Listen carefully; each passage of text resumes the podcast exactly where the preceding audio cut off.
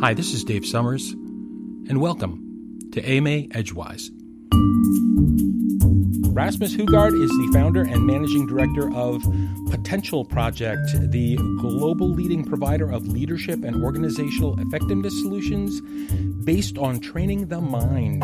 Rasmus has practiced and taught mindfulness for more than two decades. Also with us is Jacqueline Carter. She is an international partner and North American director of Potential Project. She has over 20 years of experience working with organizations around the globe to enhance effectiveness and improve performance. Together, they're co authors of a very interesting book, one that, as I described to them before the microphones were turned on, kind of swims upstream of a lot of the, the other leadership books that are out there right now. It's entitled The Mind of the Leader How to Lead Yourself, Your People, and Your Organization for Extraordinary Results. So thrilled to have, have both of you here. I wasn't expecting two. This is so cool. Welcome to AMA Edgewise. Thanks Thank you so much. much. Appreciate it. Great to be here. Before we jump into the book, I'm interested in organizations and projects that are so coolly or interestingly labeled as something called the potential project or potential project. Okay, you hooked me. What is it? What's potential project? Right. So the Potential Project is a global organization that is working with around 500 of the leading organizations like Microsoft and Facebook and Google and the big companies around the world. What we do is we help their leaders and employees to basically be more effective, more innovative, and have better resilience by utilizing some of the mind training techniques like mindfulness, training in compassion. So we basically help organizations to have better cultures and better performance and innovation. And it's not just senior leadership, right? I mean, it's like you're you're you're effectively talking company or organization wide. Absolutely. So we definitely have a strong focus on leadership, and that's also the generation of the book, which we'll talk about in a moment. But we work with all levels of employees and really actually look, and I think this is what you were saying about loving organizations. We really look at mindfulness and training the mind not just to be about an individual thing, but it's actually about looking at how we work together. How can we bring more mindfulness, selflessness, and compassion into everything that we do? Because human beings are what make organizations. So if we can look at them as a whole as opposed to just as individuals in terms of how we interact, that's really where performance and innovation comes from. In the book, you sell this concept of, and you have some wonderful diagrams that sort of go deep into this idea of this kind of three part pie diagram sketch of the universe as it is.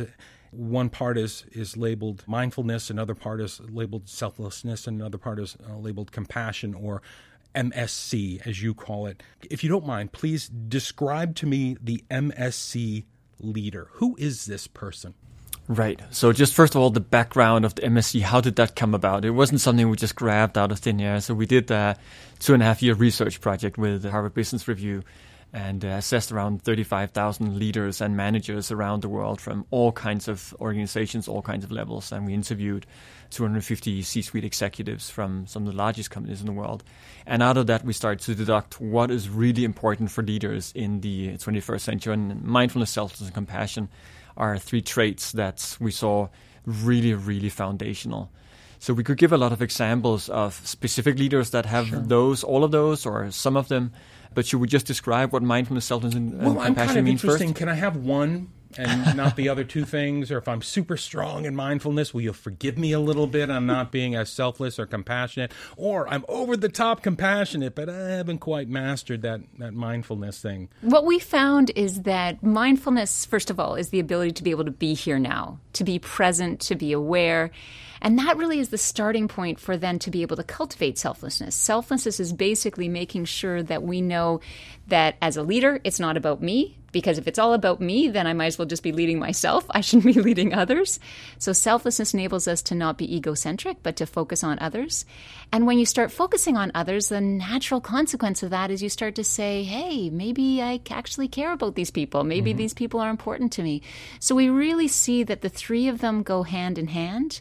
And one really helps us to be able to cultivate the next, cultivate the next. Right. In answer to your question, can you be just mindful and not the other two? Yes. And would that be good? Yes. But I think the sweet spot of leadership is really to be able to cultivate all three. Yeah. People frequently use that analogy of the three legged stool. You hmm. know what I mean? And, and unless you want to be sitting on a, a, wobbly stool or one that is sort of not level and is very uncomfortable to sit on, you want all three legs to show up. And I would say that the other thing that I think is really interesting is that they're all qualities that can be trained. So all of us. Yeah, says you. Really? we can work together on that. Okay. Yeah, we'll follow up after right, the interview. Okay, all right. Much of what you discuss in the book, I believe, is w- within the grasp of almost any leader on the organizational pyramid. But how do junior or middle management types of people. And I would argue that the AMA exists to help new managers and middle managers, and aspiring leaders What's in this book for someone who's a junior or a, middle manager to, to help them affect something in larger scope as like sometimes daunting as corporate culture? You know, and culture is people freak out when they hear that kind of term. And if I'm a junior manager, what's in this book for me to help me address or at least deal with corporate culture? I would start with saying, first of all, if you want to impact a culture, you have to be the impact that you want to see. Gandhi said, be the change you want to see in the world. So if these messages resonate with you as a junior manager, nothing should stop you from being them in the way you show up. And we all have impact. We're all part of creating the culture. So be the change first. I think that's the main thing. Then can you as one individual change the entire culture? Obviously you can't. Even the CEO can't. Nobody can. A culture is the collection of all the people in the organization and we all have a piece of that. Having said that, obviously having senior leadership buy into this is really useful. But what we see is that it is not often the CEO or the C-suite leaders that start to initiate these kind of initiatives. It's often coming from the ground up. Yeah.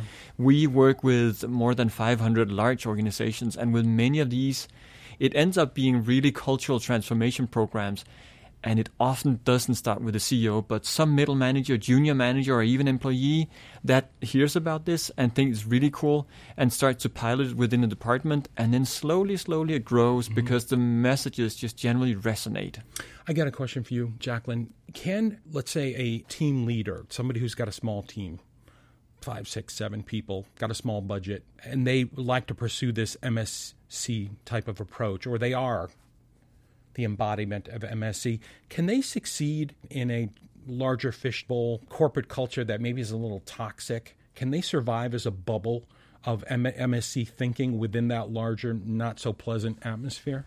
I would say yes, but it's tough. I mean, truthfully, if you're influenced by a lot, we're all influenced by what goes on around us. And some of the things that we see in organizations today that really run counter to these principles are, you know, organizations that have expectations that people be always on. That's not healthy for us. That's not actually the way the brain works. The brain needs to be able to have downtime. So even if you as a team really want to be more mindful, better take care of yourself, better take care of your mind, better take care of each other, but the external environment is putting so much pressure on you in terms of deliverables, timelines, urgency culture, right. shareholder gains, you know, short-term thinking, short-term results you can create that oasis for sure. And should you? Absolutely yes. Will it be tough? Yes. Is it worth it still to try? Yes. I would also add to that that it is not so much just can you survive in that little bubble. To me, mindfulness, selflessness, and compassion, it's not just about the impact you have on others is also the impact you have on yourself. Mm-hmm. So if mm-hmm. you're in a toxic culture and you're unmindful of it, you will become part of that culture sure. and it'll change you. If you're mindful of the culture, you will know how to engage with it in a, let's say, more mindful way, meaning you can deal with it in a more skillful way. Well, the beginning of each section of the book or the front of the book deals with, you know, you need to take care of yourself mm-hmm. first kind of type of thing. Yeah, exactly. You know? Yeah.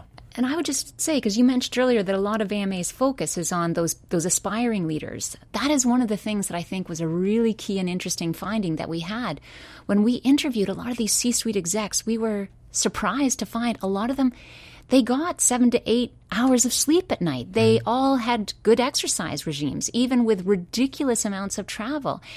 And they were focused and they were able to be fully present when we were speaking with them. And we saw them, you know, deal with complexity after complexity and have the mental agility to be here now and then shift when they needed to shift.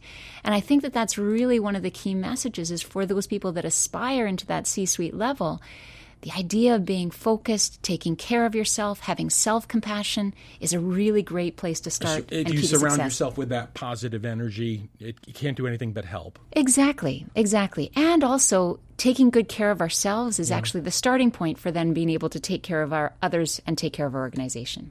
All right. How can a person recognize and place themselves within the proper quadrant of what you have determined to be the compassion matrix. And I, I'm testing you both on this a little bit because you you obviously can see I'm, I'm being a little bit of a tongue in cheek skeptic on this type of thing. There might be somebody who would read this book and say, I can fake all of that. Uh, you know, I'll have them totally believing that I'm this and I'm that and I'm wonderful and everything's beautiful. So the question is, how do I recognize and how do I improve my placement in something like the compassion matrix? So put myself in the part of it that is positive or perceived positive and is truly positive. So the compassion matrix is the idea that compassion just in itself doesn't stand so strong. You have to pair compassion with wisdom or professionalism, insight into how things really work. So there's a lot of misunderstanding generally in corporate world about what is compassion. It's mm-hmm. seen as slightly soft, a little bit fluffy, a little bit weird, and kind of out of place in the corporate world. Our point is that compassion paired with wisdom, as we call it, that professionalism, is what enables you to actually make the right decisions. There are many organizations in just the compassionate space that have really great intentions, and that is so important, but that don't have the insight and the wisdom to execute on those aspirations in a positive way. So they end up basically having great intentions, but not delivering the results that they're looking for. Jacqueline, can I fake my way through this? That's a great question.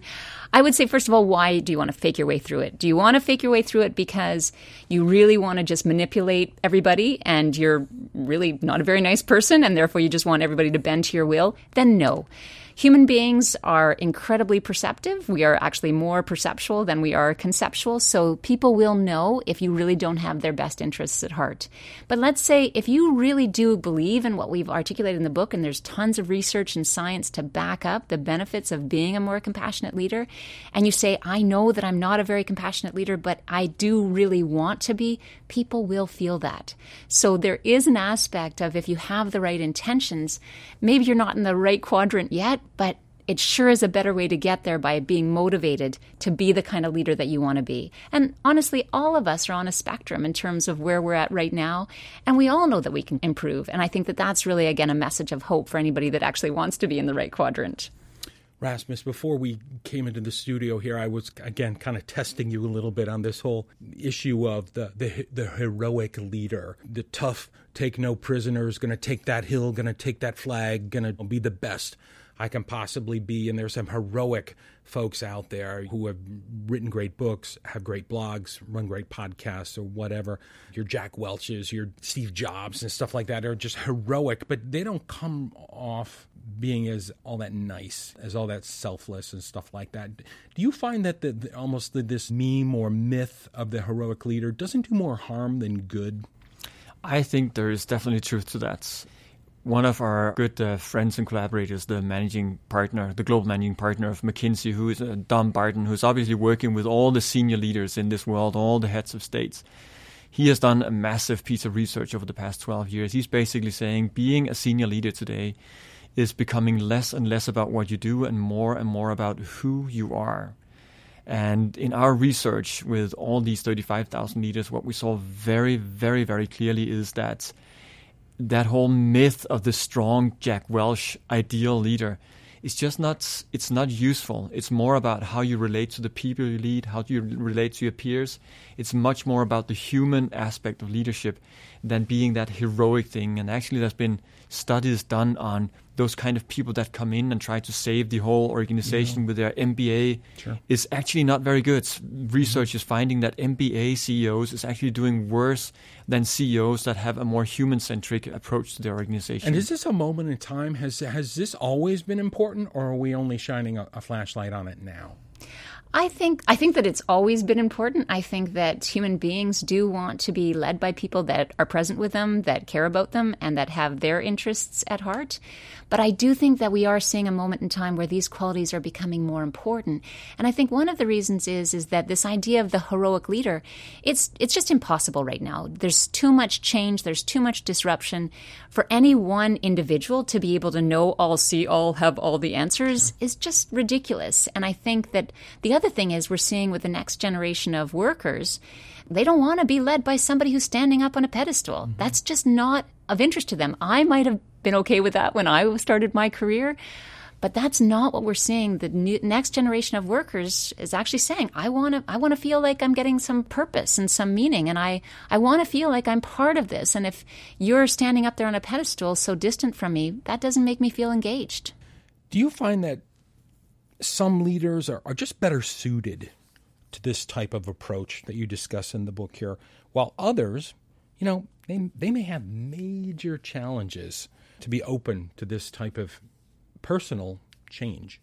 There's no doubt that there are leaders that embody and have these qualities just on their own. I mean, it's just natural for them. Many, many of those. And there are others that have more skepticism, a harder time to embrace them. What we find though is those that are really skeptical about it, first of all, when they see the, let's say, the business case, when they see the scientifically validated results on this kind of leadership, that certainly shifts them. And we have worked with some of the most hard nosed senior leaders. We've worked with more than 100,000 leaders now.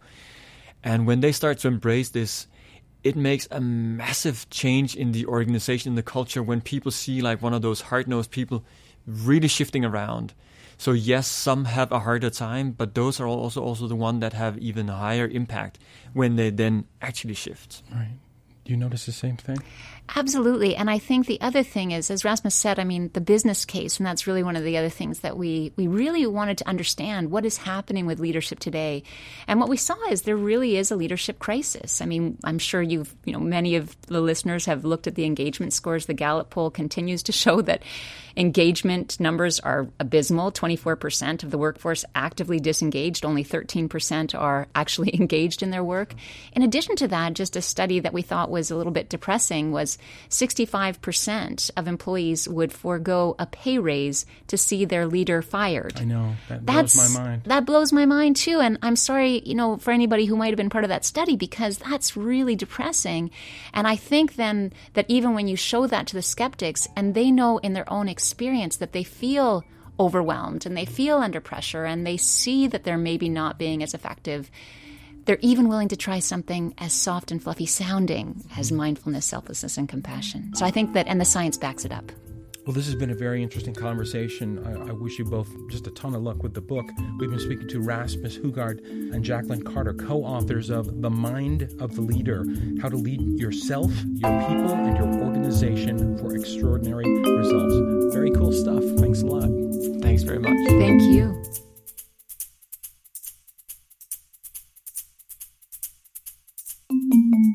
Join the American Management Association group on LinkedIn to share insights with thousands of your management peers and to discuss practices in the areas of organizational management and leadership.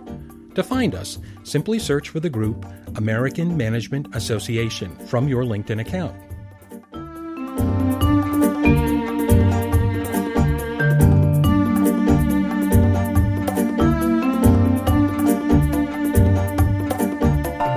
Feedback very seriously here at the AMA. If you get a minute, you have some thoughts about this program or additional questions, just send an email to us at podcasts at amanet.org.